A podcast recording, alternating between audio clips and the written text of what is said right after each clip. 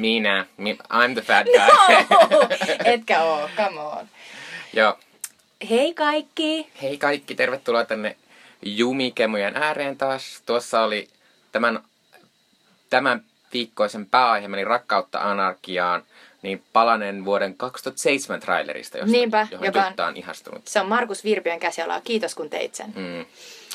Niin tänään siis tota, joo, ensin, ensin alkulätiant, eli, eli, tota, eli tää on Juta ja Mikon Popkemut podcast, jossa jutellaan populaarikulttuurista. Ja meillä on tässä kolme osiota, eli ensin on Haloo, Haloo. Haloo jossa puhutaan tuossa syyskuun alussa ensi saaneesta Sofia Koppolan ohjelmasta elokuvasta Beguiled, eli Lumotut, se on kai suomeksi. Vai taisiko saada jo elokuun lopussa? Ei, ei Ai ollut. joo, Mun mielestä, oli, mun mielestä se oli neljäs syyskuuta. Okei. Okay. Ja sitten tuota, ja siitä elokuvasta puhutaan, ja vähän puhutaan siitä, että siitä on tehty, se on toinen versio samasta tarinasta periaatteessa, ne puhutaan sitä vanhastakin, joka me katsottiin. Ja puhutaan myös siinä oli taas vähän tämmöinen rasismikohu, mikä on tullut meille jotenkin aika usein puheeksi näissä Niin. leffoituissa, mutta tota, siinä on, niin siitäkin vähän jutellaan. Nämä on tärkeitä juttuja. Kyllä. Ja pääaiheena, kuten tuossa alussa sanottiin, on rakkautta anarkiaa, eli rakkautta anarkiaa, joka alkaa nyt. Tänään on 13. päivä. Tänään 13. syyskuuta, eli Rakkautta anarkiaa 30V alkaa 14. syyskuuta torstaina. Kyllä. Ja kestää ihan sinne 24. päivä asti. Eli Onks? kymmenen päivää ja satoja elokuvia ympäri Helsinkiä. Kyllä. Niin siitä puhutaan, ja kun on 30-vuotisjuhla, niin puhutaan vähän meidän omista rakkautta anarkian muistoista ja annetaan vinkkejä. Jee. Ja lopuksi sitten tuttuun tapaan viikon Sweet Chili Dippiä, jossa on vaikka mitä hauskaa tällä viikolla. Niinpä kyllä me taas ollaan suosittelemassa teille vaikka mitä Kyllä, mutta palataan kohta Haloon parissa. Haloo! Haloo! Haloo! Eli tota, tämän kerran Halo-aihe on siis, kuten äsken sanoin, Sofia Koppolan elokuva Lumotut, englanniksi Beguiled, joka siis sai ensi iltasta pari viikkoa sitten, ja joka me Jutan kanssa käytiin katsomassa kyllä jo heinäkuun loppupuolella jopa. Joo. Joo, heinäkuun loppupuolelta Tallinnassa, koska jostain syystä tämä elokuva oli tullut Tallinnaan yli, tai Viroon yli kuukausi ennen kuin Suomeen.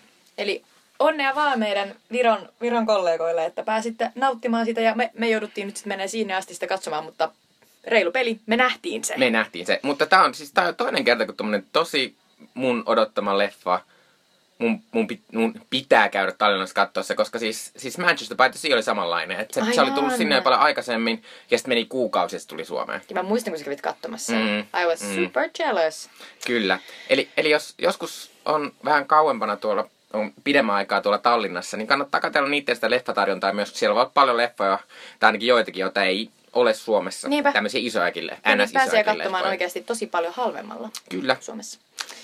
Mut niin, tää Beguiled. Äh, meidän leffakokemus oli aika mieletön, koska me mentiin sunnuntai-aamuna sellaiseen äh, kauppakeskukseen, jossa se äh, leffateatterikompleksi oli piilotettu sinne jonnekin niin kuin, tosi pitkän matkan taakse, sinne ihan niin kuin, viimeiseen päätyyn. Ja sitten me oltiin melkein ainoita katsomassa sitä leffaa, siinä oli ehkä kaksi tyyppiä meidän lisäksi. Joo, musta ehkä, joo, meitä oli neljä tai viisi Joo, loppujen lopuksi siellä. Ja, ja ne, ne penkit oli sellaiset, että me, me tipahtaa niistä, mutta se on toinen tarina. Ee, mitä mieltä elokuvasta?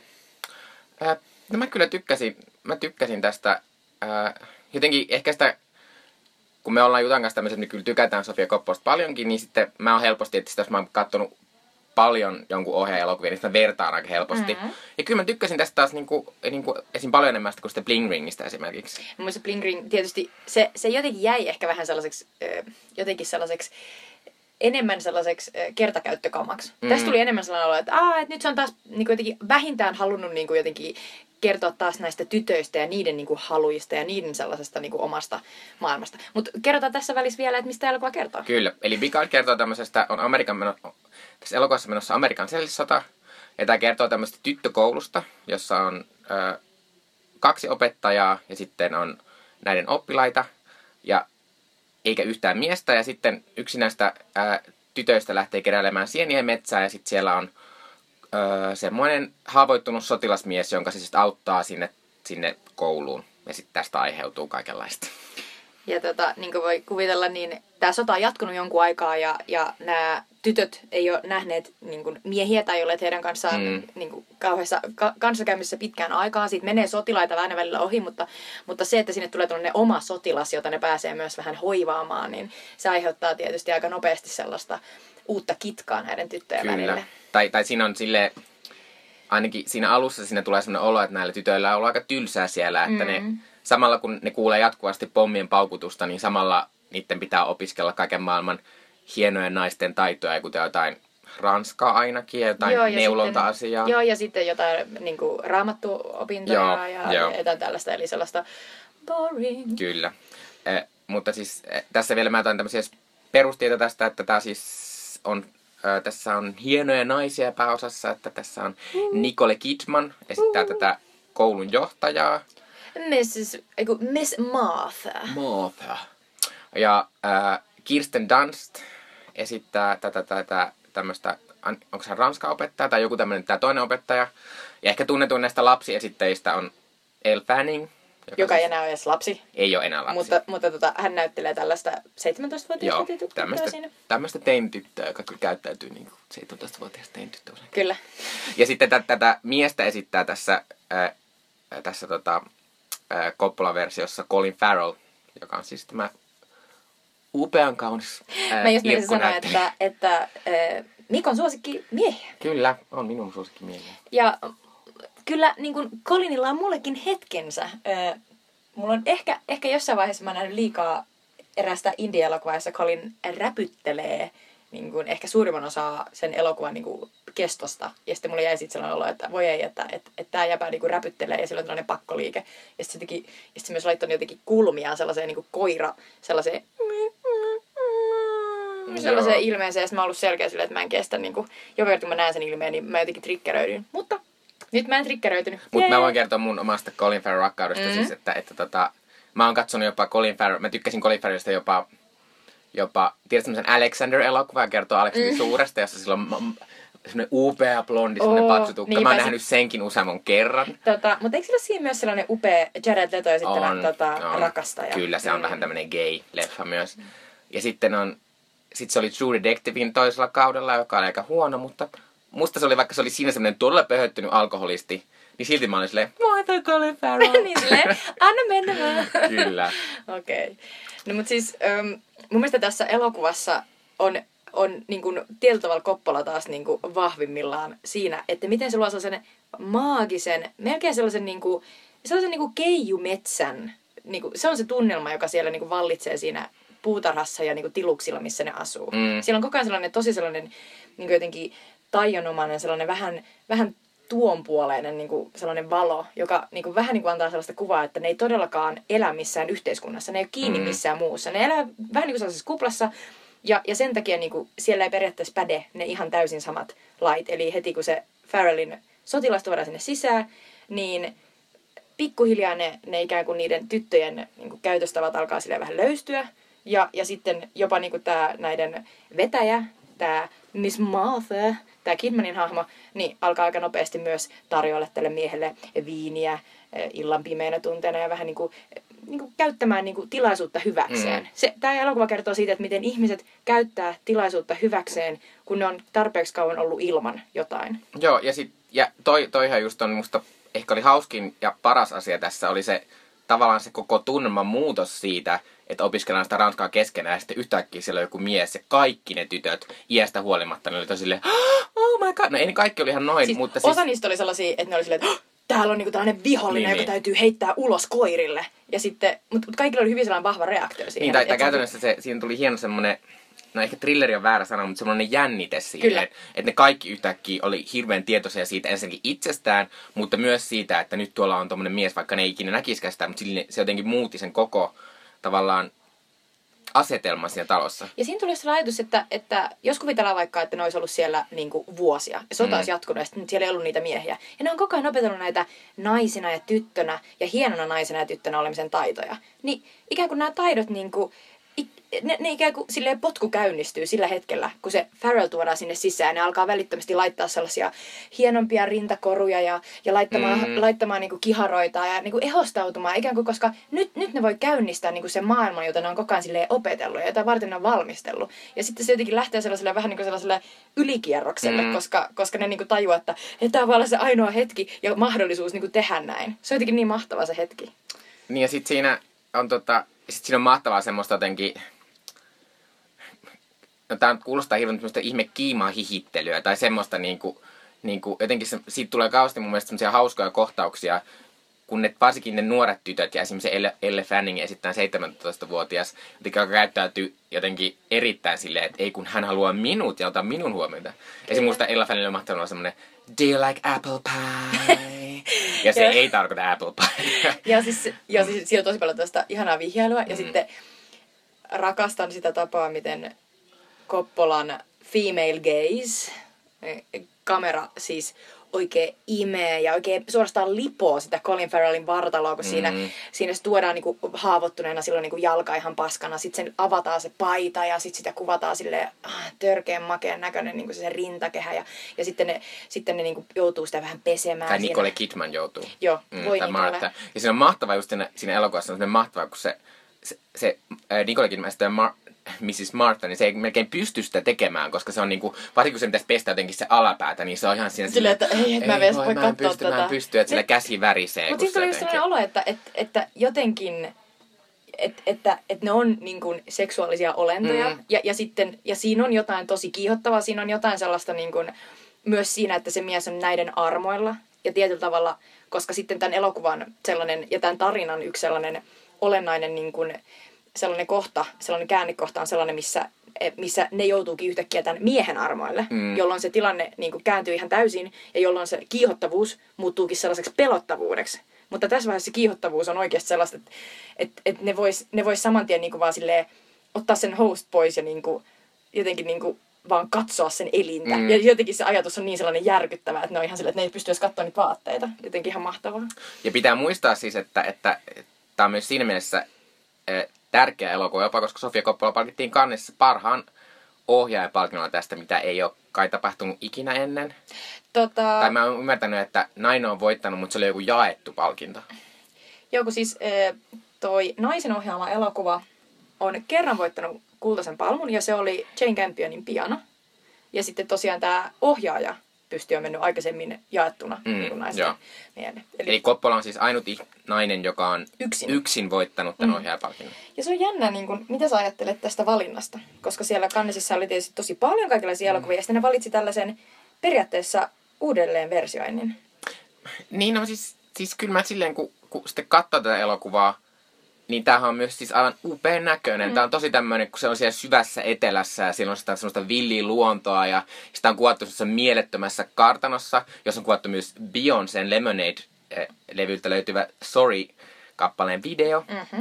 Ja sitten ja sit muutenkin si, se oli, ja sitten se jotenkin se kaikki valo, se oli tosi hienoa, ja nää, nää, niillä on jatkuvasti semmoisia todella upeita, to, tosi siis semmoisia jotenkin perinteisiä periaatteessa, mutta tosi upeita valkoisia koko ajan vaatteita Joo, päällä. Joo, ne on niinku upeita kermakakkuja ja siellä on sellainen mahtava kohtaus, missä ne kaikki istutetaan mm. niinku yhdessä kuuntelemaan jotain raamatun sanaa ja sitten niiden pikkasen erisävyiset, pastelliset, ihanan niinku jotenkin sellaiset, niinku, jotenkin sellaiset kakkumaiset mm. niinku puvut, ne vaan silleen laskostuu niinku vieri vieren. Et se on niinku sellainen...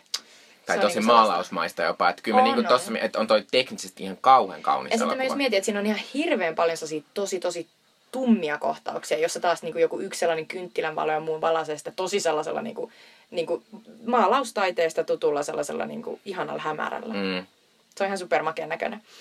Mm. Mutta mm, kun, kun mainitsit nyt tuon tota lim, le, Lemonadein, niin tota, eh, eh, ehkä, ehkä voitaisiin hetken aikaa puhua siitä, että, että, että, että tämä elokuva tietysti kohtasi silloin, kun tämä tota, voitti kannesissa, niin, niin tästä oli jo kirjoitettu aikaisemminkin siitä, että miten tota, miten tuo Koppola on onnistunut jotenkin kummallisella tavalla poistamaan tästä tarinasta, joka siis on äh, alun perin romaani, niin, äh, niin kuin kaikki ei-valkoiset hahmot. Kyllä. Eli tässä on siis niin, että tämä on siis, tämä elokuva on uusinta versio Don Siegelin ohjaamasta saman nimistä elokuvasta vuonna 1971, jonka pääosassa on Clint Eastwood, joka on vähän tämmöinen Mä en tiedä, miten mä kuvaan sitä. Voidaan puhua sit kohta. Joo, joo. Mutta siinä siis oli mukana, ja myös siinä kirjassa on tämä perustuu, niin on mukana siis tämmöinen orjahahmo, joka siis on tämmöinen tummainen nainen, joka siis on siellä niiden naisten kanssa. Ja esimerkiksi kun joka siinä ää, aiemmassa elokuvassa, niin käytännössä se hoitaa useita niitä semmoisia tehtäviä, mitä tuossa Nicole Kidman tekee. Kyllä, että esimerkiksi joo. se pesee sen ja muutenkin. Ja sitten Koppola sitten oli päättänyt, että hän poistaa tämän orjahahmon sieltä ja että se kuitataan silleen, että se tyttö sanoo, semmoinen tyttö, joka oli keräämässä sieniä sen alussa, niin sanoo yhden lauseen, että orjat lähtivät pois. Ja sitä ei Mm. niinku selitä mitenkään. Aivan. Ja sitten tästä just tuli tämmöinen kohu, ja sitten sit kysyttiin että Koppolalta, niin kuin, että minkä ihmeen takia sä teit näin, mikä on munkin korvaan jotenkin vähän tämmöinen noloasia. Mutta se oli sanonut, niin kuin, että se oli sanonut, mä en tiedä, se oli sanonut jotenkin näin, että koska tämä on niin kevyt elokuva, niin sitten hän, ei, hän ajattelee, että orjuus on niin raskas aihe, että hän, hän, ei, niin kuin, hän ei näe, että näin kevyessä elokuvassa voidaan niin kuin oikein käsitellä tätä aihetta. Ja myös se oli sanonut niin, että mä luin tänään sen BuzzFeedin haastattelun, missä puhuu tästä, ja sitten Mm. sitten sanon siitä, että, että koska tätä katsoo paljon niin kuin nuoret naiset, niin sitten hän ei halua näyttää heille tämmöistä orihahmoa, mikä on vähän kummallista. Kuulostaa tosi oudolta. Tota, mä ymmärtäisin sen perusteen, jos hän sanoisi ihan suoraan vaan, että, että mä en usko, että mä pystyn tekemään Mm. sitä kunnolla. Koska mä oon itse valkoinen, super hyväosainen Mm. mm. Francis Ford Coppolan, eli yhden niin kuin Hollywoodin niin kuin, kuuluisimman ohjaajan tytär, päässyt niin kuin, tolleen varmasti niin kuin aina eteenpäin pelkästään nimellään.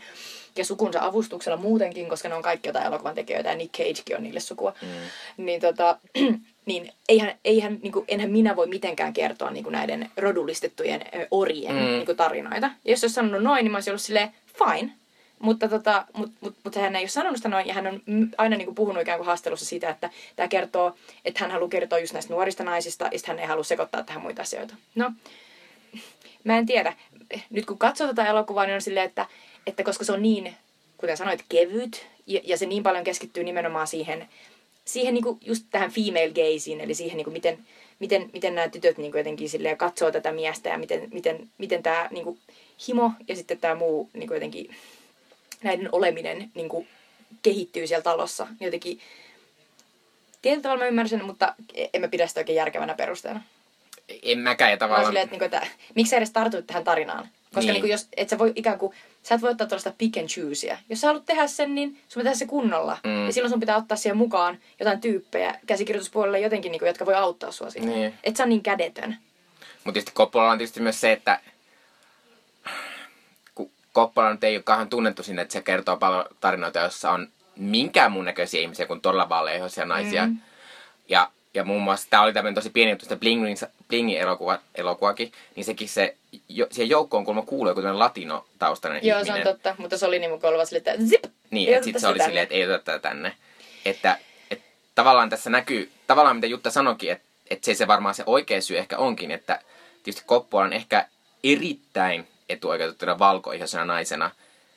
Ei välttämättä pitäisi kertoa tarinoita, mutta toisaalta mun mielestä se ei ole se oikea tie, että sitten ne tavallaan jotenkin kielletään tolleen, tai mm. Mm. silleen, että leikataan tarinoista sit niitä tummaisia hahmoja sen takia, että koetaan, että niitä ei, että sitten pitää joko jättää tekemättä tai sitten yrittää edes, mm. koska sekin on musta tärkeää. Mä oon samaa mieltä. Mun mielestä se on, se on sama kuin, niin kuin ikään kuin minä valkoisena niin kuin tällaisena peruskeskiluokkaisena niin kuin naisena en voisi ikinä kirjoittaa mitään, niin kuin, mikä edes niin kuin mainitsisi minkä, missään muussa asemassa olevia tai niin kuin rodullistettuja Mm. naisia, vaan nimenomaan mulla on vastuu yrittää tehdä se mahdollisimman hyvin, ottaa vastaan koko ajan niin kuin kaikkea tietoa ja apua ja, ja niin kuin ikään kuin antaa niin kuin ikään kuin reach out niin, niin kuin sinne suuntaan ja olla silleen, että auttakaa, antakaa mm. niin kuin mahdollisuuksia. Mä yritän niin kuin opetella sen oikean kielen. Se on niin kuin se tapa.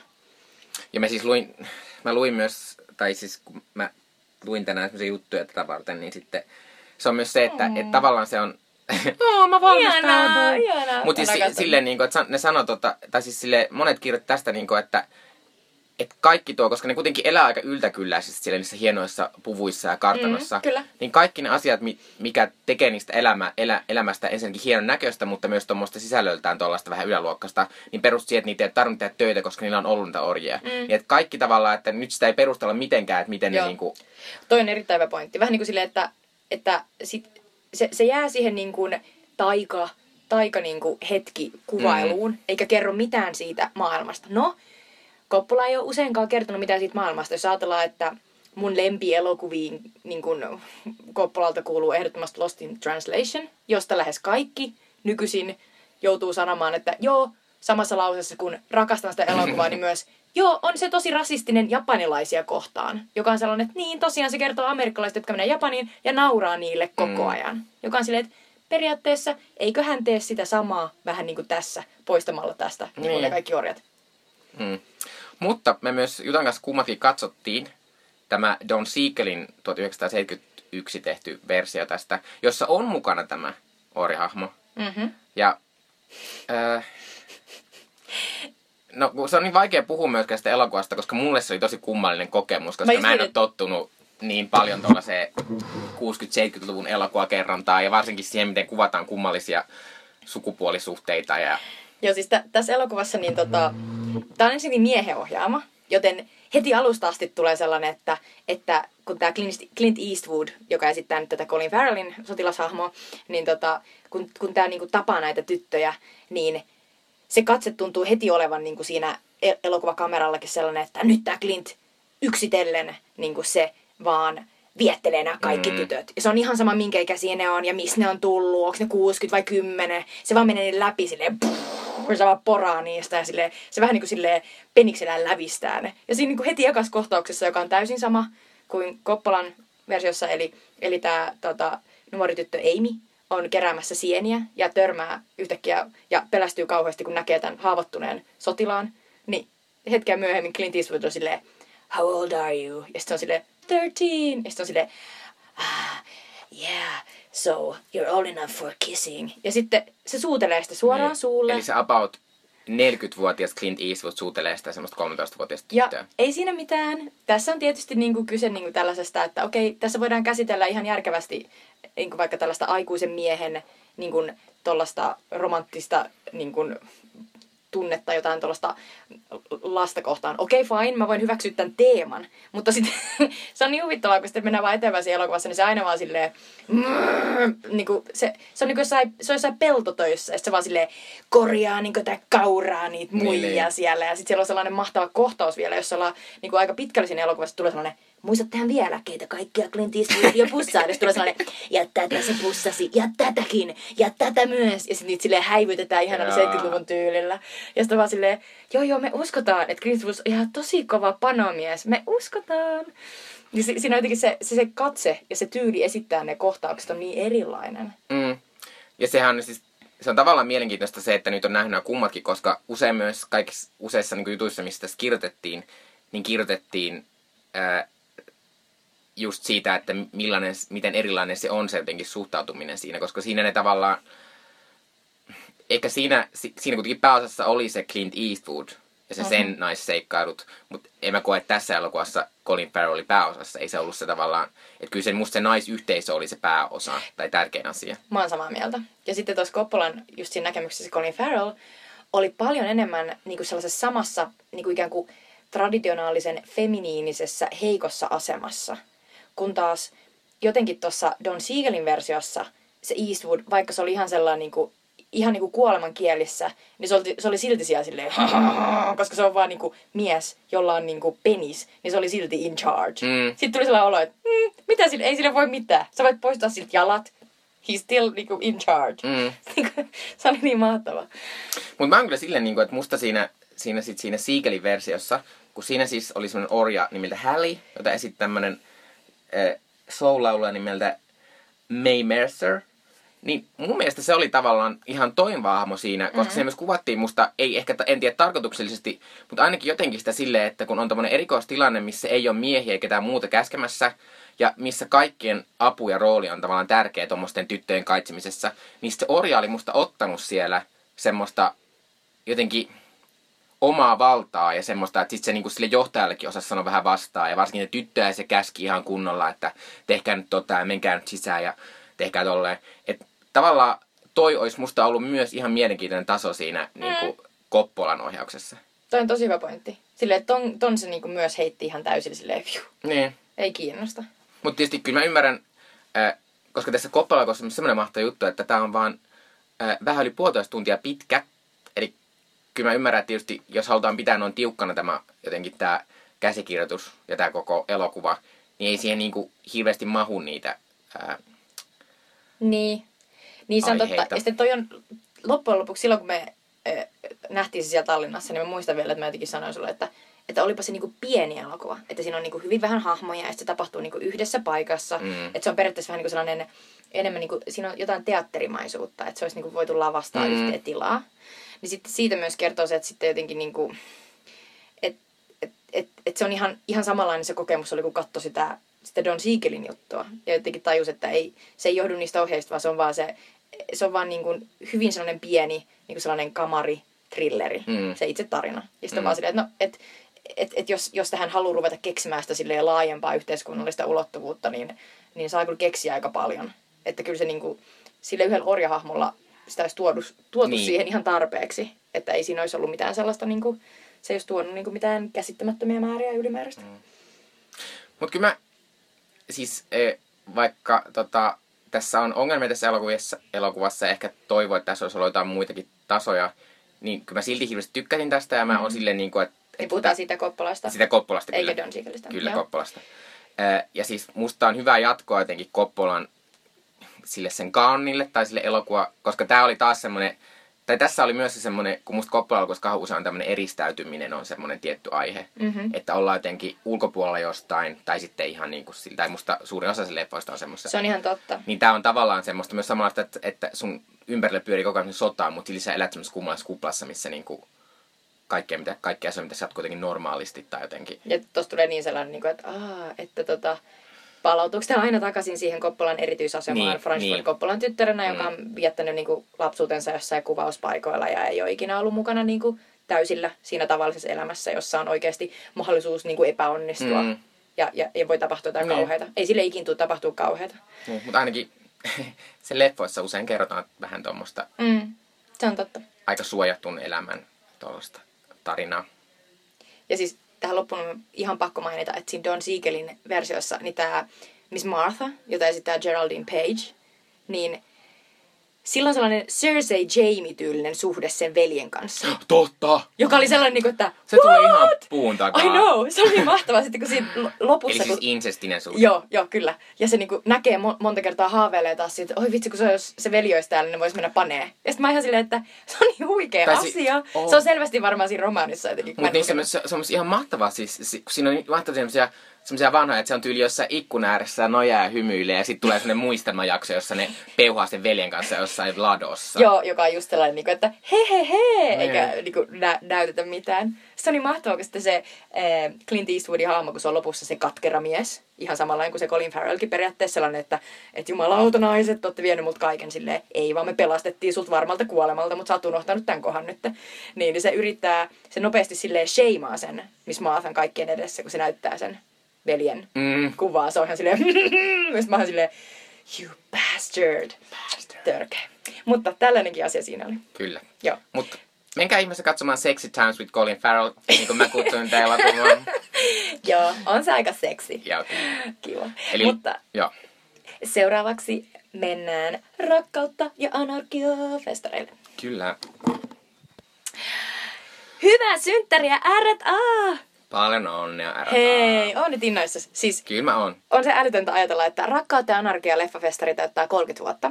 Ja se 30 vuotta lasketaan siitä, että 87 ne päätti ää, aikane, a, aikanaan Imaken kulttuuriyhdistyksessä, että ne aikoo järjestää tällaisen leffaviikon, jonka nimeksi tulee Rakkautta ja anarkiaa. Ja sinne tulee pelkästään ei-heteromiesten ohjaamia elokuvia.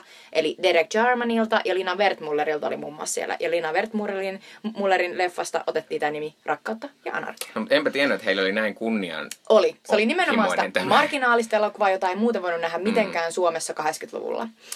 Ja sitten se ensimmäinen niin kuin, se elokuva viikko saatiin aikaiseksi vasta vuoden 88 puolella, mutta koska se päätettiin 87, niin nyt on se 30-vuotispäivä. Ja RTA on ihan huikea festivaali. Toivottavasti kuulijamme ovat käyneet sillä.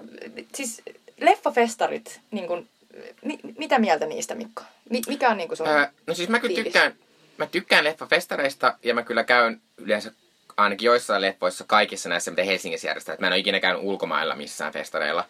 Mutta, mutta tota, ää, mä en ole semmonen, että et, mä en ole semmonen katso neljä leffaa putkeen ihminen. Että mä oon silleen niin kuin yksi tai kaksi päivässä riittää mulle ihan hyvin. Mutta ehkä mulla, mulle leffafestarit on myös semmosia, että et varsinkin nykyisin, kun seuraa tosi paljon leffa niin keskustelua ja leffa, leffat kirjoittamista ja kuuntelee kaiken podcasteja, missä puhutaan kaikista hienoista leffoista, mitä kaikki amerikkalaiset kriitit on nähnyt, josta on silleen, että miksei ne ole Suomessa. niin sitten Rakkautta anarkiaa ja nykyisin myös Season Festivaali, joka on musta, joka on, Se on keväällä. rakkautta anarkian niin Kyllä, joka, joka on myös siellä yleensä on tosi hienoja leffoja. Niin, tota, niin musta on mahtavaa sitten nähdä niitä, mistä on kuullut paljon. Mm. Että, että se on mulle ehkä se suurin anti nykyisin varsinkin näissä el- leffafestareissa. Mutta varsinkin Rakkautta anarkiassa, että kyllä mä niinku paljon ootan semmosia leffoja tänäkin vuonna, mistä mä oon lukenut jo aiemmin ja ollut silleen, että vitsi kun toi olisi kiva nähdä. Joo.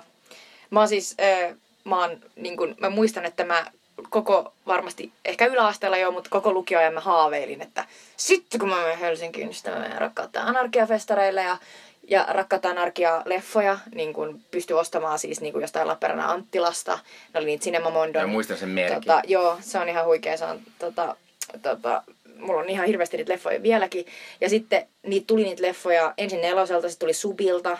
Ja sitten mä katsoin niitä sieltä ja mä olin että äh. Ja sitten kun mä 2005 muutin Helsinkiin, niin, niin mä tietysti heti menin sinne festareille. Ja sitten musta tuli aika nopeasti parissa vuodessa sellainen festarikävijä, joka siis meni sinä aamuna, kun tiedettiin, että kymmeneltä alkaa se lipunmyynti Biorexissä. Niin, ja siinä, siinä vaiheessa ei vielä 2000-luvun niin puolivälissä ollut, ollut tota, niin nettilipunmyynti, niin mä menin aamu kuudelta jonottaa. Monelta se aukesi sitten se Ky- juttu. äh, siis varmaan joskus, siis varmaan kuin 15 vai 10 silleen, että kymmeneltä se Niin, aukesi. että melkein neljä tuntia jonotitte No tyyliin, mä muistan, että mä olin niinku jonakin vuonna seiskalta. Oliko se jossain totesin, että lasipalatsissa?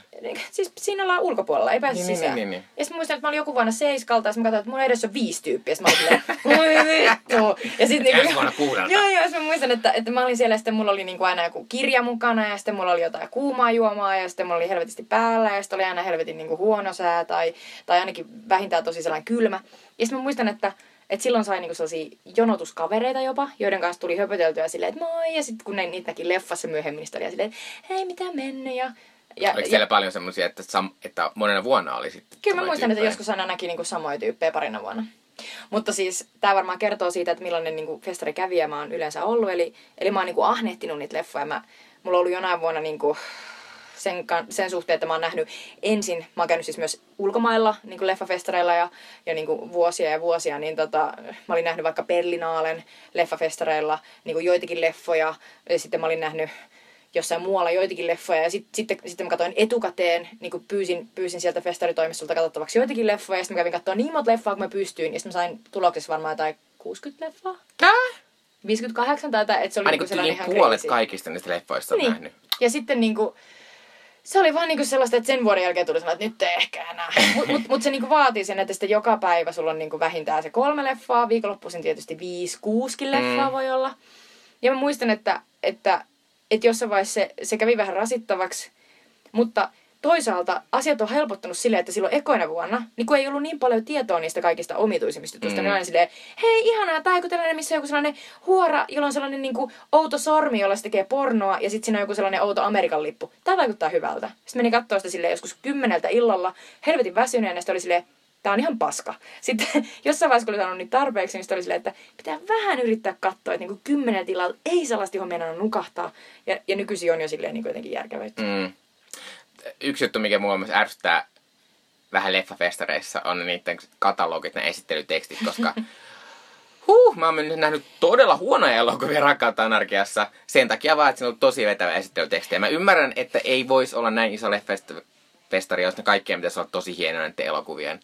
Mutta nykyisin on jotenkin oppinut ehkä sen, että ottaa myös vähän itse selvää, että ei vaan luota niihin kuvauksiin. Joo, siis, ja sehän perustui niin kuin aikanaan tota, just siihen, että, että siis nämä rakkautta ja anarkia niin kuin järjestäjät, nehän kilpaili sillä, että kuka pystyy tekemään kaikista vetävimmän niin kuin sellaisen katalogitekstin.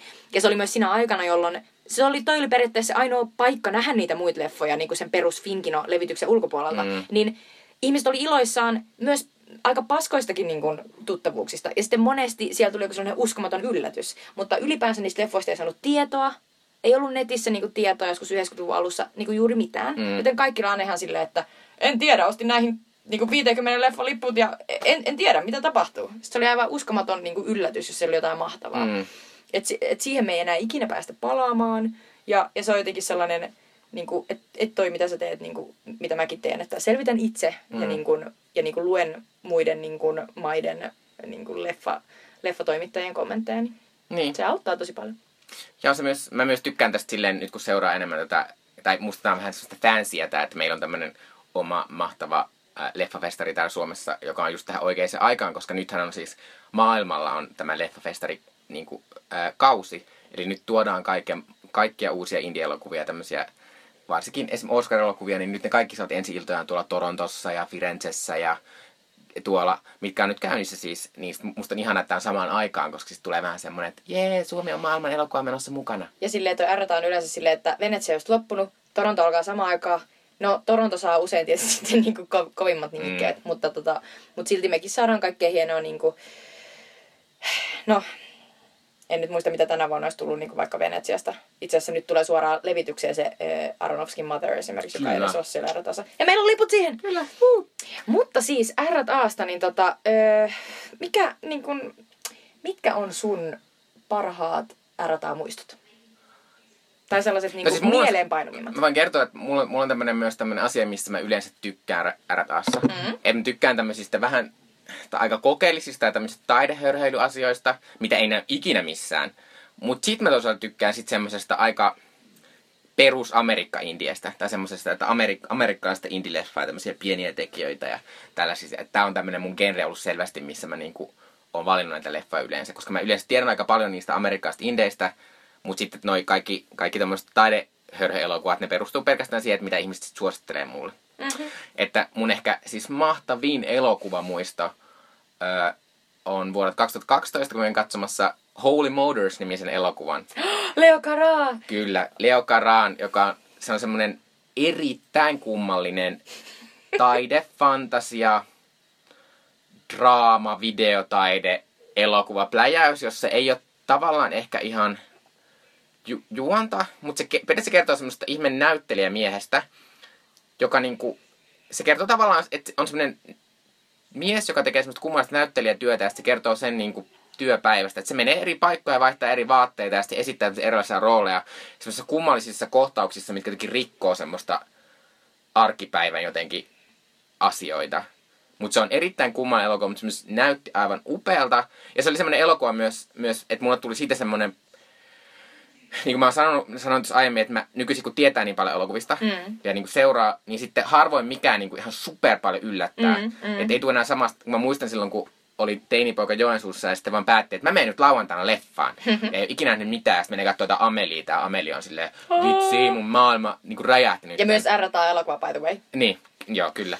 Niin, tota, niin tämä Holy Motors oli semmonen niin kuin pitkästä pitkästä aikaa. En mä sen jälkeenkään muista, että milloin mä olisin ollut niin super niin kuin, ihan vaan silleen, että miten tällaista voi olla. Ja se oli siis, se oli ihan mahtava kokemus. Siis, että kun, sit se oli myös semmoinen outo, että vaikka siinä ei ole mitään juonta, eikä periaatteessa mitään hirveästi seurattavaa, mutta se oli koko ajan niin kekseliäs, että siinä vaan tuli semmoinen olo, niin kuin, että älä lopu, niin kuin, älä lopu, että antakaa lisää tota, niin kuin, että se oli siis ihan mahtava, mahtava, mahtava. Tämä on aivan ihana toi sun muisto ja miten jotenkin, mä, mä heti niin jotenkin transportoiduin itse tuohon hetkeen, koska mäkin olin katsomassa tämän muistan. Ja sitten se oli myös sellainen mind blown. Ja, ja jotenkin niin se Leo Karaa muutenkin sen, sen aikaisemmat elokuvat on ihan, ihan mahtavia. Bon Neufin rakastavaiset on ihan sairaan ihana ja, ja niin kuin jotenkin, ne on niin suuruuden hulluja siinä niin kuin Mm. taiteellisessa niin kuin irrottelevuudessaan. Mm. Että tulee vaan sellainen, että pakko olla sellainen standing ovation, että nyt taas ylitit itsesi. Niin. Ja se oli siis ihan mahtava. Haluatko mä kerron ton toisen Kerro. putkeen? No mun toinen sitten edustaa tätä, mitä mä sanoinkin, tämmöistä amerikkalaista indietä. Eli mä muistan, kun kävin katsoa vuonna kak... ehkä 2009-2010, kävin katsoa 500 Days of Summer. Ja monet on varmaan nähnyt, joka on siis Mark Webbin ohjaama tämmönen romanttinen tramedia, koska se on semmoinen, että se vaikutti romanttiselta komediasta, kun katsoin sen ekan kerran. Muistatko, kun katsoit sen toisen kerran, niin se oli ihan "This is so saatanan sad." masentava Joo, ja surullinen. niinpä, ja kyllä. Ei. Niin sit se oli tota... Ää, mutta se oli just, siinä jotenkin tuli kaik, kaikki ne semmoiset asiat, mitä mä myös... Varsinkin semmoista niinku sateinen syyskuun päivä Helsingissä, meet leffaa ja sit sä näet jotain tuommoista, mikä on silleen jotenkin hyvää musiikkia. Ja Siinä oli se, mahtava soundtrack, mä muistan. Niin oli, mäkin muistan, kun se oli semmoinen, että mä oon kuunnellut. Mm. Se on Smitsiä, koska mä olin, mä olin semmoinen nolo, että mä en ollut kuunnellut Smitsiä tuli ikinä ennen. Ja sitten silleen, "Ah, tää Mut hyvät elokuvat, ne voi Niin. tuoda niin paljon. Kyllä, ja siinä siis, se on siis tämmöinen romanttinen komedia, jossa on Zoe Deschanel ja Joseph Gordon-Levitt. Mm. Ja ne esittää tämmöistä, että tämä Joseph Gordon-Levittin hahmo rakastuu tähän Zoeen. Ja sitten se, miten se tavallaan yrittyy. Ja tämän siis, tämän siis nimi, sitä käytännössä kertoo 500 päivästä, mitkä, minä aikana se on ollut ihastunut siihen Zoe Deschanelin hahmoon, jonka nimi on siis Summer. Näin Ja, ja, ja joka siis niin kun, toi myös tähän meidän populaarikulttuuriimme tällaisen manic pixie dream Joo, girl kyllä, niin kyllä. ajatuksen. Eli sellainen Zoe Deschanelin hahmo tässä elokuvassa on kaikkia sitä, mitä tällainen niin kun, kupliva, niin kun, keijukaismainen niin kun, unelmien tyttö voi vaan olla. Mm. Ja siis tämä ei ehkä ole silleen 500 Days of Summer ei ole mikään mun lempileffa, eikä se ollut mitenkään mieletön elokuvakokemus, mutta se oli eka kertaa semmonen, minkä mä muistan, että mistä mä olin kuullut aikaisemmin ja mitä mä odotin, ja mikä sitten tavallaan, että se oli niinku tavallaan jotenkin niin täydellisen pieni, mutta silti semmonen, jossa oli semmoisia isoja ideoita, ainakin semmoista tunnelmaa yritettiin. Ja niin kuin Mark Webb, joka siis oli silloin, en mä ikinä kuulkaan siitä, mutta nyt se on ohjannut Spider-Maneja. Joo, kyllä. Joo. Ihan oikein. E, niitä- Ihan tällainen. Ehkä. Niin, ei- ei kun kyse on niitä Joo, joo. edellisiä Spider-Mania. Mm, niitä edellisiä, Joo, kyllä. mutta niin kuin mä sanoin silloin ai, ai, aiemmin, että musta on myös kiva tää tämmönen, että, että voi tuo Rakkautta anarkiassa niin kuin, niin kuin nähdä tollasia uusia tekijöitä. Ja Mm. ehkä sitten, joista lopulta voi tulla tommosia ns-isoja ohjaajia, niin kuin Mark Webbistä on tullut. Siellähän tosi usein voi nähdä just sellaisia. Mutta mulla on ehkä vähän se, että, että mulla on ehkä, tää on tämmöistä mun ehkä aiempien, että mä, usk, mä jotenkin ajattelin, että mun ehkä maku on muuttunut siinä mielessä, että mua ei ehkä nykyisin enää niin paljon kiinnosta tämän tyyppiset elokuvat, tämmöisten, tämmöisten niin kuin, että vaalea ihmiset, ihoiset ihmiset, joilla on vähän vaikeaa elokuvia. Mm. Niin, niitä on musta aika paljon jo tehty ja nähty, niin ehkä se ei ole enää se mun juttu, mutta silloin mä muistan, kun mä kävin katsoa tämän, niin mulle tuli olla, että, että tää on tää, mitä mä niinku haluan rakkautta anarkialta. Ihana tällainen selvä, spesifi muisto. Kyllä. No, mitäs sun muistat? Sulla No, on aika monta, mutta kerro niin, kaksi. Mut, no joo, siis mä just mietin, että se, se varmaan se ensimmäinen muisto on tietysti, niin se legendaarisesti se on niin hauska, kun se on niin outo. Mutta siis se liittyy tällaiseen Pavel Pavlikovskin esikoisleffaan My Summer of Love, jossa siis kaksi tyttöä tapaa Englannin niin kuin, nummilla kesällä.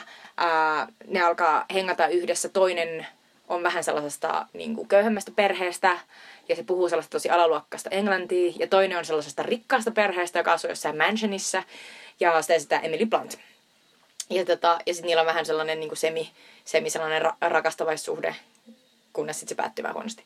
Mutta siis äh, tämä My Summer of Love oli sellainen, mistä mä olin lukenut Empire-elokuvalehdestä, äh, kun mä olin vielä Lappeenrannassa tyyliin. Ja mä muistan, että mä olin silleen, että jes, että mä olin mo- monta monta vuotta siis, mä olin, mä olin tilannut koko lukion Empire-lehteä, joka oli sellainen oikein sellaisen lukio-leffadikkarin lehti. Siinä oli tosi paljon sellaisia isoja blockbustereita ja sitten välillä sellaisia kiva indieitä. Ja sitten oli sellainen kiva indie. Mäkin kävin aina Emparea lukemassa kirjastossa. Mm. Mm-hmm. Ja sitten tota, ja sit mä olin silleen, että jes, että mä haluan nähdä tämän, tämän britti-indien, että jes. Sitten mä näin, että se oli R taassa, sitten mä ostin siihen lipun. Sitten tota, mä tietysti niin tapani mukaan jotenkin lähdin silleen vähän liian, liian myöhässä sinne leffaan. Ja sitten se oli siinä vanhassa foorumien, forum leffateattereissa, jotka oli siis a, nykyisen Apollo-klubin kohdalla. Ja sitten se oli joku Forum kolmonen tai joku tällainen joku sellainen pienempi sali. Ja sitten mä tulin sinne sisään, niin siellä oli jo niinku pimeänä se sali. Ja sitten mä olin silleen, että voi ei, että mihin mä nyt mahun. Ja sitten mä menin tietysti sinne eturiviin. Ja sitten mä olin silleen, ah, täällä on vielä yksi paikka, jes. Sitten mä istuin alas ja oli ihan silleen hiessä. Silleen, voi ei, nyt mä niinku pilasin heti tämän ensimmäisen leffan. no niin. Sitten kun mä oon istunut siihen, niin sitten mun vieressä sellainen nainen, niin kuuluu niinku sellainen... Ja sitten pop! Sitten mä oon silleen, mitä? Sitten se avasi viinipullon. Ja sitten sillä oli niinku jotenkin silleen lasi, sellainen viinilasi. Ja sitten se kaatoi punaviiniä siihen. Ja sitten se jotenkin silleen, että saako olla tyyli. Ja mä en niinku edes muista, että olisi mä jotenkin silleen, että joo vai ei. Vai... Mutta mä vaan muistan, että joku nainen avasi viinipullon, kun mä menin ekaa kertaa R-taa festari, festarileffaan. Ja silloin mä ajattelin, että tällainen paikka on Helsinki. Mä oon aina halunnut tänne. Ja mä olin silleen, että, että se on just se sellainen, niin kuin, että, että this is happiness. And there's always going to be more. Niin, Niin, niin, kuin just sellainen, niin että woo! Ja Myös oli- mahtava Boss Lady move vetää Aivan eturivistä silleen. niin, se oli niin sellainen, että eh, tälleen minä olen aina näitä juonut. Ja se oli, se oli aivan, aivan hupea. Ja, ja siinä tuli sellainen olo, että, että damn, että, että siinä, se on just se mun muisto siitä, että, että tällaista mä haluan ärrä taas, että tää on just sitä, että joku rouva avaa viinipullon ja tarjoaa mulle tyylillä. Ja mä oon silleen kiva. Ja se oli mahtavaa. Sitten se toinen muisto, niin se on itse asiassa ihan viime vuosilta, se on siis vuodelta 2012. Tätä mä jotenkin jouduin äsken oikein muistelemaan, kun näitä on niin monia. Mutta tää jäi mieleen, kun tota Jacques Audiard oli, oli niin kuin vieraana täällä festivalla. Ja, silleen, Kova vieras. ja Jacques Audiard on silleen oikeasti kova vieras, jos ajatellaan, että, että 90-luvulla täällä kävi niinku Danny Boyle ja John Woo ja, ja, ja Bas Luhrmann ja siis tällaisia niinku, kyllä siis Bas Luhrmann kävi täällä Se Rougein ohjaaja. kanssa, kyllä. Ja sitten, ja sitten pointti just se, että, että silloin kun Bas Luhrmann tuli tänne, niin sehän yöpyi kämpissä. Ja, niinku, ja siis ne oli tällaisia high profile tyyppejä, joiden pitäminen maksaa ihan vitusti. Ja sitten kun ne tulee, niille näyttää ihan mahtavaa menoa ja maksettavaa champagnea ja niinku... Mutta kun miettii sitä, että miten vittusti ne maksaa arvoa nykyisin, koska ei tommosia vieraita enää saada. Ei, ja sitten, ja sitten niinku, mä, mä oon just lukenut ton äh, tota, Kalle Kinnusen ja, ja Lauri Lehtisen äh, kirjoittaman loistavan äh, 30 vuotta rakkautta ja anarkiaa juhlakirjan, jossa on näitä mahtavia tarinoita. Niin, niin si, siinä on vielä sellainen, että, että Bas Luhrmann oli ihan silleen tosi tosi tiukkana. Se etukäteen niin kuin, oikein kyseli, että joo, mi, millaiset täällä on niin kuin, nämä, nämä teidän niin kuin, ähm, niin kuin, e- elokuvaprojektorit, että pyst, pystyykö kaikki näyttämään niin kuin täydellisesti ja näin poispäin. Ja sitten kun se oli täällä paikan päällä, niin sitten se oli kävellyt kinopalatsissa ja sitten jotenkin sillä oli mukana aina sellainen, niin kuin, sellainen nauhuri, mihin se aina välillä puhuu itselleen muistiinpanoja.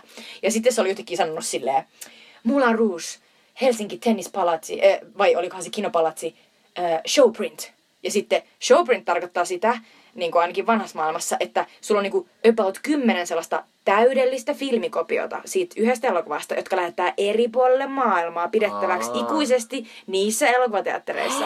Ja sitten jotenkin tässä, tässä niin kuin juhlakirjassa oltiin ihan silleen, että aah, Lurman sanoi jotain tällaista. Onkohan siis jossain niin kuin finkkarilla oikeasti niin kuin Moulin Rougein showprint? Mm.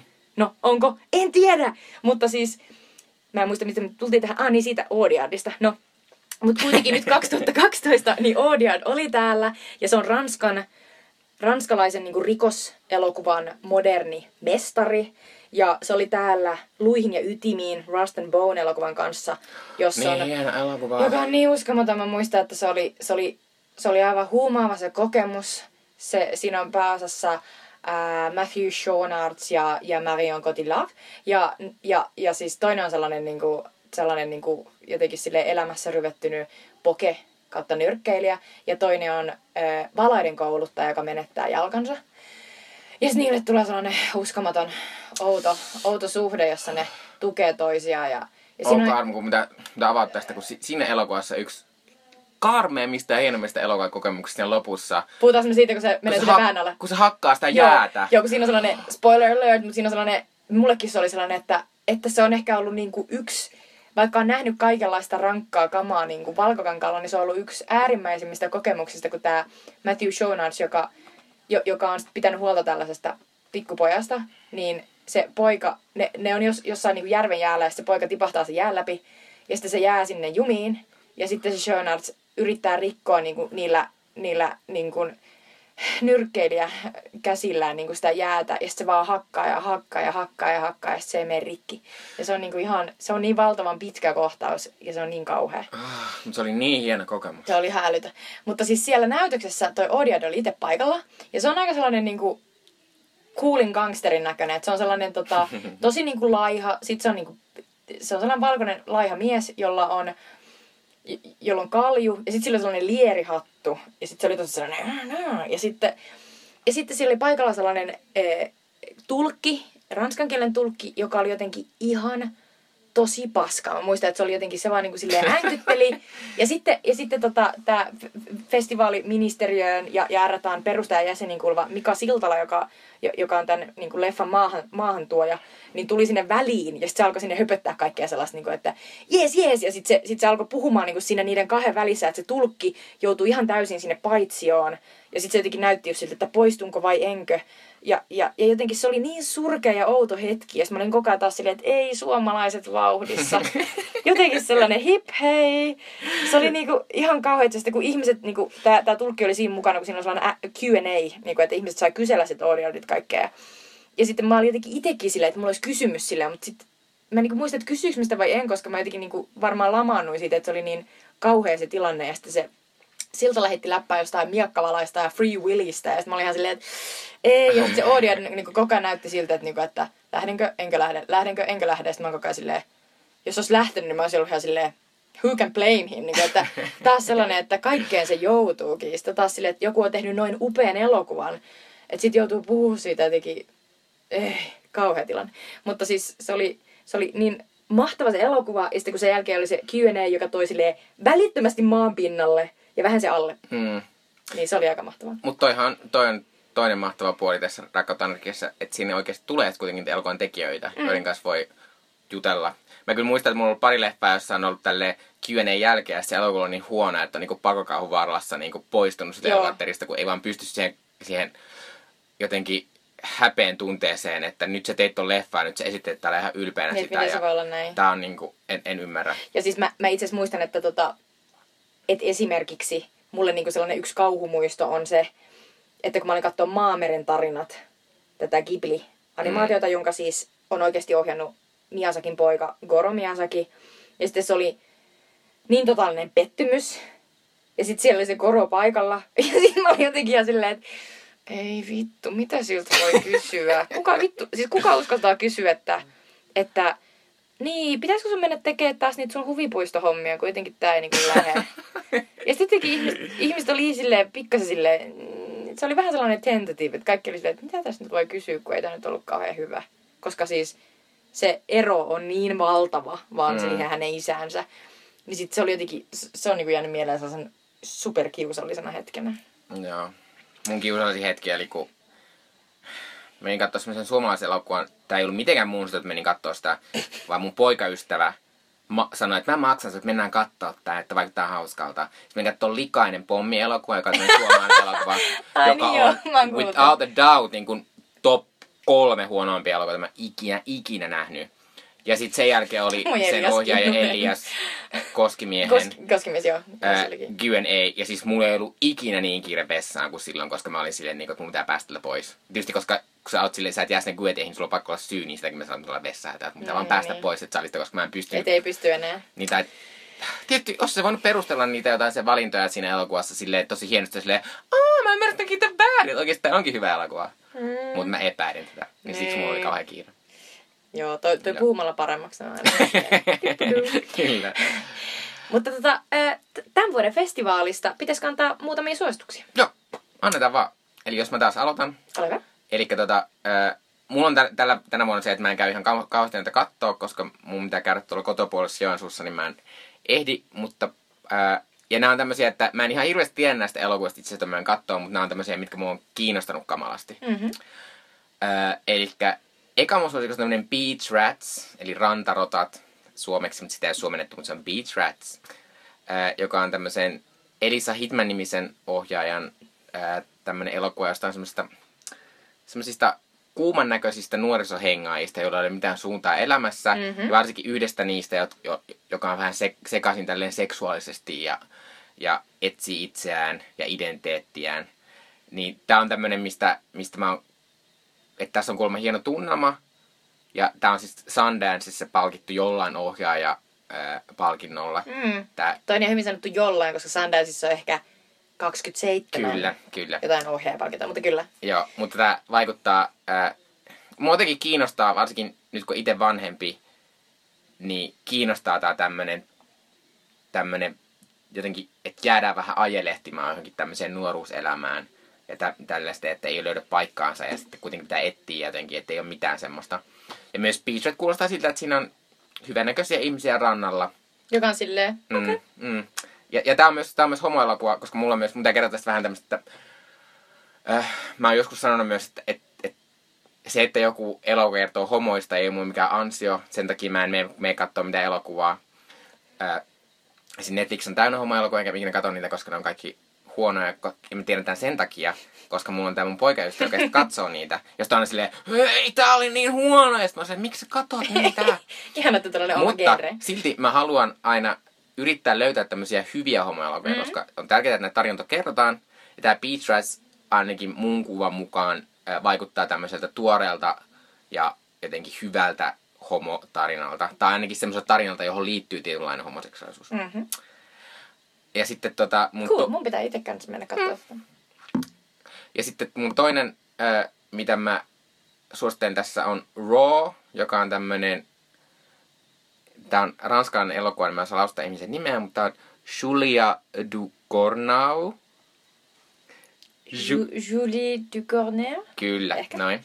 Joka on siis tämmöinen äh, kauhuelokuva semmoisesta kasvissyöstä, joka alkaa jo alkaa yhtäkkiä syödä lihaa ja sitten maistuukin vähän aika kaikenlainen liha. Näin mä ymmärrän tämän Kannibaali. näin, kannibaalielokuva näin. mutta siis tota, mutta tämä on siis tämmöinen elokuva, joka itse asiassa on ollut Suomessa ja nähtävillä Night Visionsissa.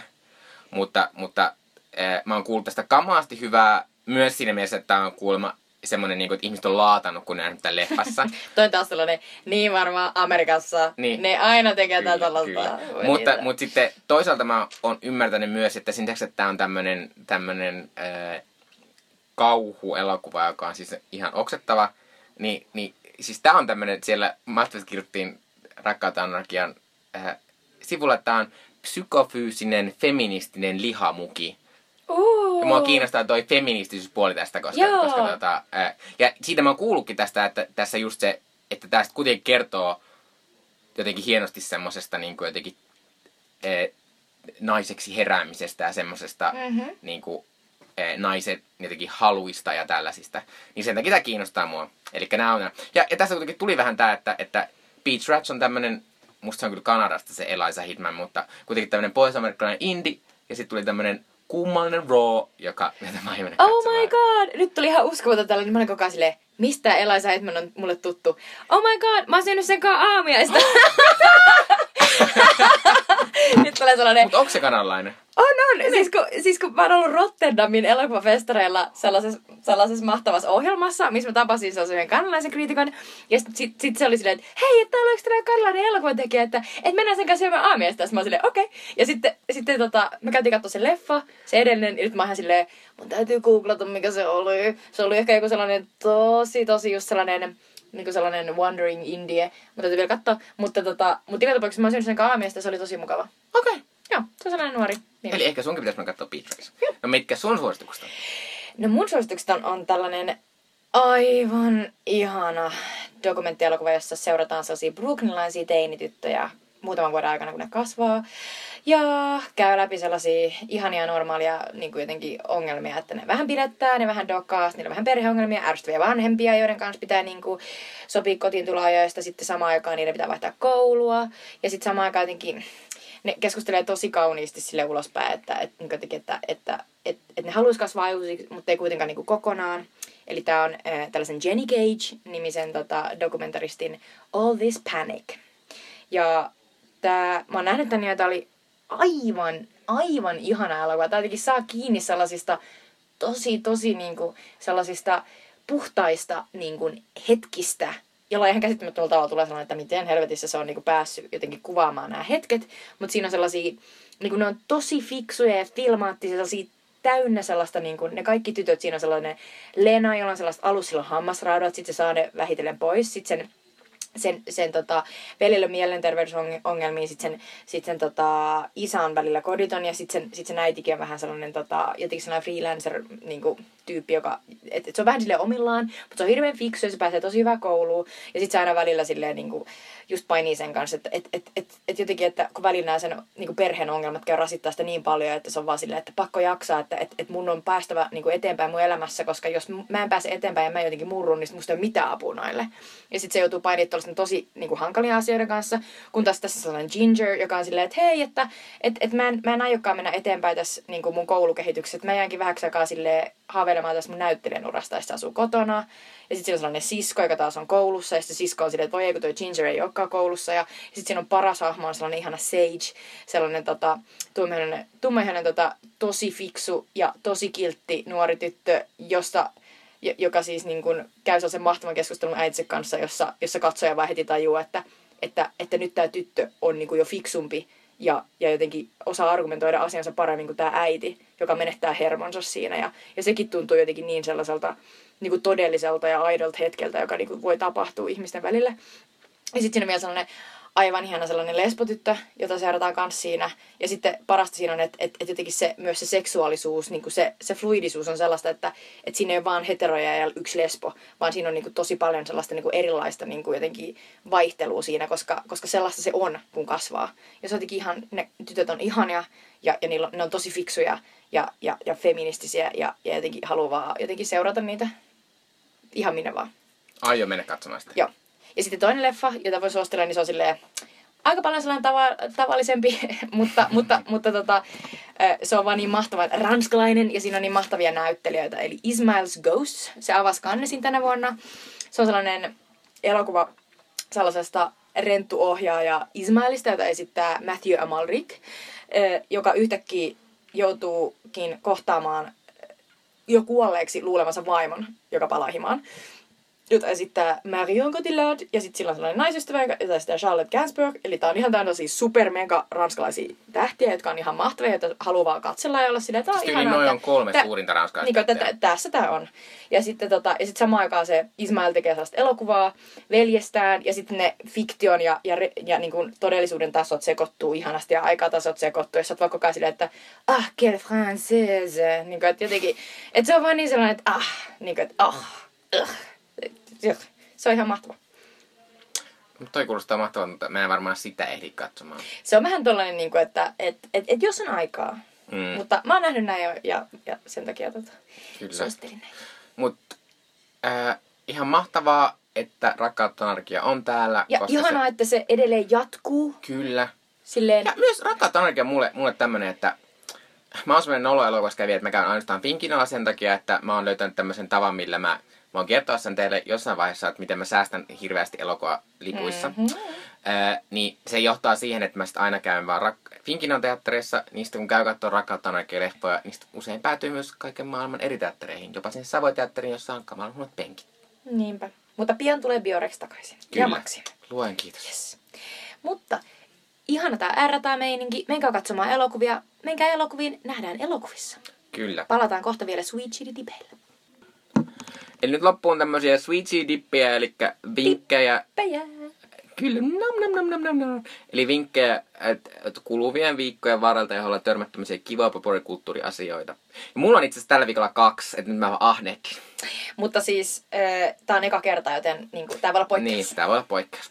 Mutta mä suosittelen siis, ensin mä suosittelen HBOsta löytyvää Isa Rain äh, luomaa Insecure äh, draamakomedia-sarjaa, joka siis kertoo tämmöisistä äh, äh, afroamerikkalaisesta kaveriporukasta, joka kiertyy tämmöisen Issa-nimisen hahmon ympärille ja heidän tämmöistä elämästään. Ja siitä just loppui, loppui toinen kausi. Äh, viime viikolla tuli, tai tällä viikolla tuli siis viimeinen jakso. Ja se on siis, se on, tää on tämmönen, äh, Issa Rae on sanonut, että tämä sarja ei ole valkoihoisille eikä miehille. Eli mä oon ihan täysin väärää kohderyhmää tälle selvästi. Mutta toisaalta ne on ne asiat, mitä sä just arvostat silleen, että se ei ole tehty jollekin valkoisille miehille. Niin. Ja varsinkin Amerikassa tästä on ollut paljon puhetta just sen takia, että, että ää, viimeinkin on tämmöistä kulttuuria, jossa ää, afroamerikkalaiset tekee kulttuuria afroamerikkalaisille. Mm. Mm-hmm, mm-hmm. Ää, niin sit tota, ää, mut, mutta tälleenkin vaikka on tämmöinen valkoihoinen mies, niin silti tää on ihan mahtava sarja. siis ää, Isa! Isa Ray on ihan upea. Siinä on ihan, Ray, tässä on, tämän parasta juttua on se, että niissä on tota, Öö, niissä on, tai yksi parasta juttu on semmoista, että niin se myös tekee tämmöistä nolo räppijuttua, missä se räppää ne peili edessä, ja kun tulee joku jännittävä kohta, niin se räppää sitten sen jännityksestä. Ja semmoisia mahtavia räppejä. Öö, Kuulostaa niin muuta. ekassa jaksossa on, mikä se on? Broken pussy, pu, pu, pu, pu, pu, pu, broken pussy, pu, pu, pu, pu, pu.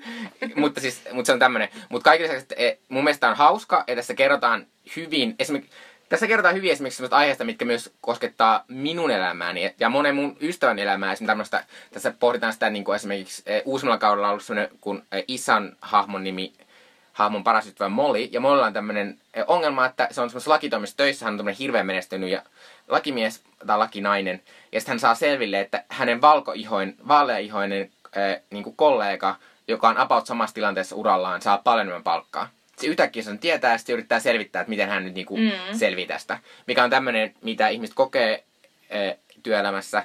Mutta sitten toisaalta tässä on tämä Issanahmo, jolla on, jolla on siis, joka on tämmöinen asia, mikä mua on ärsyttänyt monissa sarjoissa, mutta on tämmöinen, silloin rahahuolia.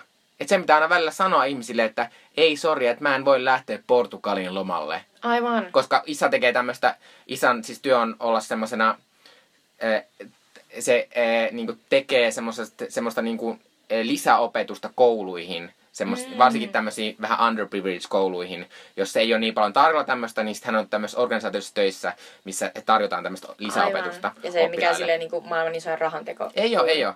Niin. Mutta tämä on muutenkin, ei, ja siis tämä on, mun mielestä on tosi hauska. Tässä on järkyttävän kuuma, kuumia seksikohtauksia. Ihan sille tai siis, mu, mua just nauretti se, kun mä palaan taas Game of Thronesia, mutta ihmiset oli ihan sekaisin, kun Game of Thronesissa spoiler alert, John ja Danny harrasti seksiä. Esimerkiksi silleen, tää on niin kuumaa, kun näki, toi, näki ton Johnin perseen. Mä olin silleen, eli kuka ei ikinä katsonut Insecure, Niin niin silleen. jatkuvasti kuumia miesperseitä. Ja sitä Kuumat katsoa. Kyllä, kyllä. Mutta tämä on myös ihan upean näköinen sarja.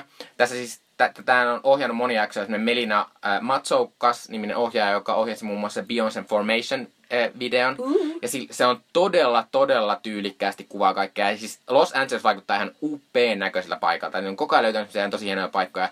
Sitten kolmas asia tässä on, ei kun toinen on lisäksi, niillä kaikilla on järkyttää hienoja vaatteita. Just semmoisia, niin että miltä ihmisen, ihmisten pitäisi nyt näyttää. Ihan siis todella hienoja vaatteita. niin, samaan aikaan, kun se ei yhtään tehty niin valkoisille miehille, niin se on niin tehty sulle. Niin, niin. koko ajan. Ja sitten tässä on myös se, että ei enää ollut toisella kaudella, mutta ekalla kaudella sen soundtrackin oli tehnyt Solange. Eli Solange oli valinnut, eli Beyoncén vielä, jos on mahdollista Beyoncé kuulempi pikkusisko Mm, Solange Knowles, kyllä, just noin oli, sen sanoa. oli valinnut musiikit sille ekalla kaudella.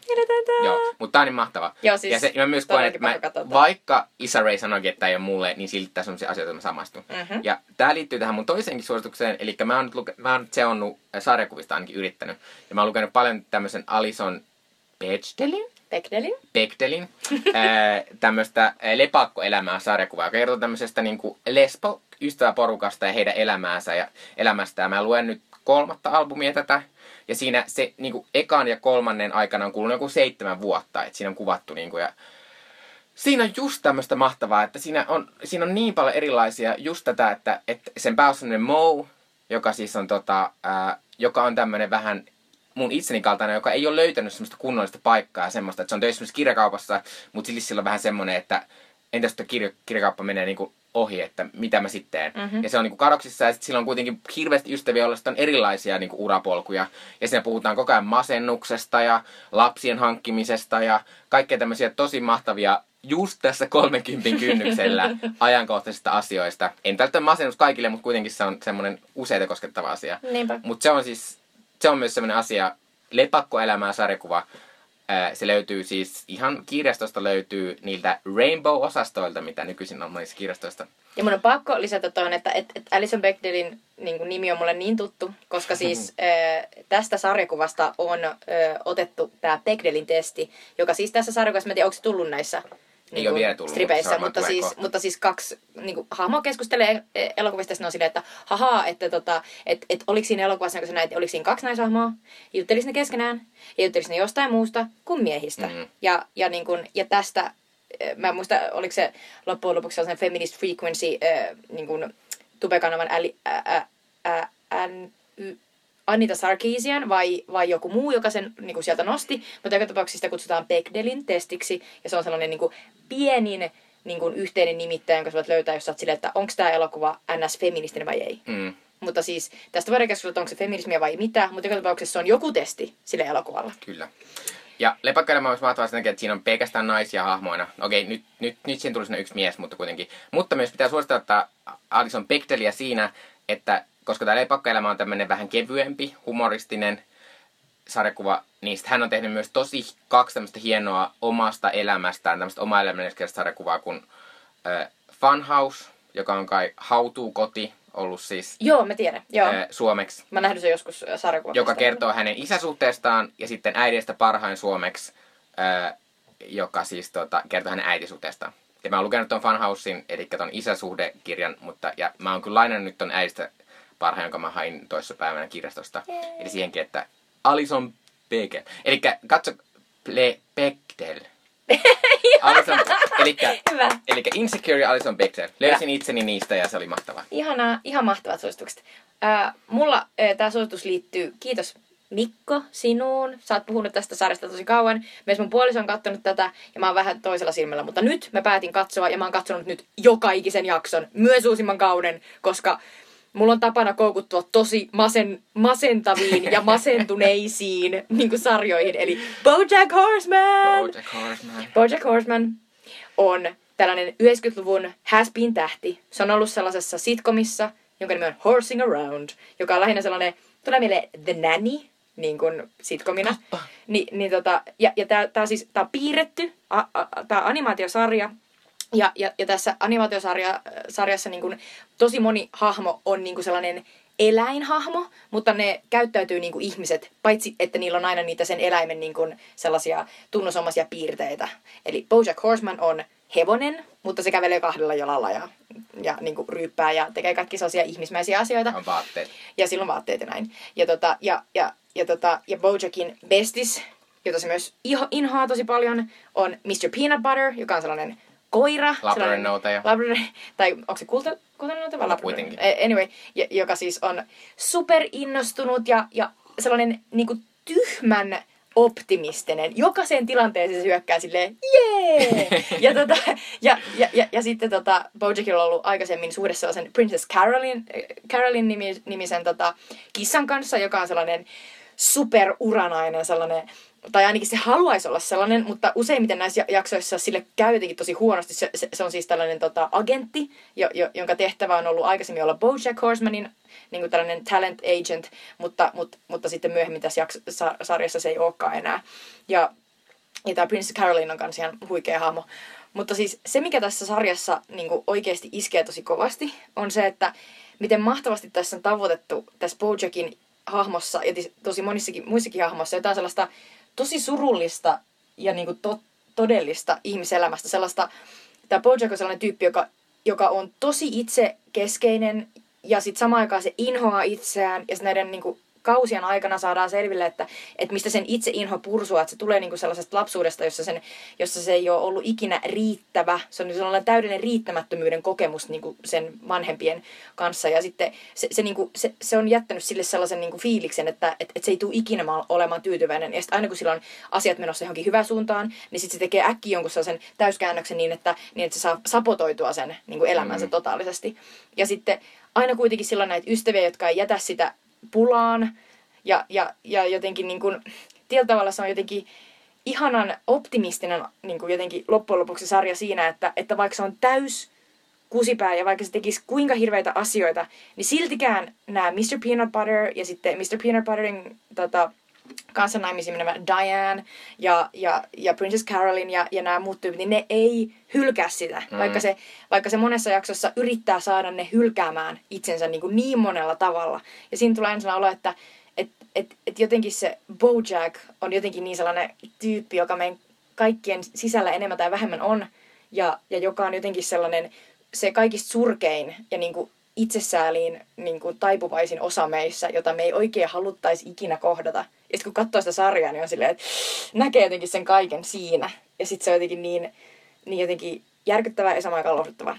Se on ihan mahtava se sarja, siinä on tosi hauskoja juttuja, se on oikeasti ihan helvetin hauska komedia.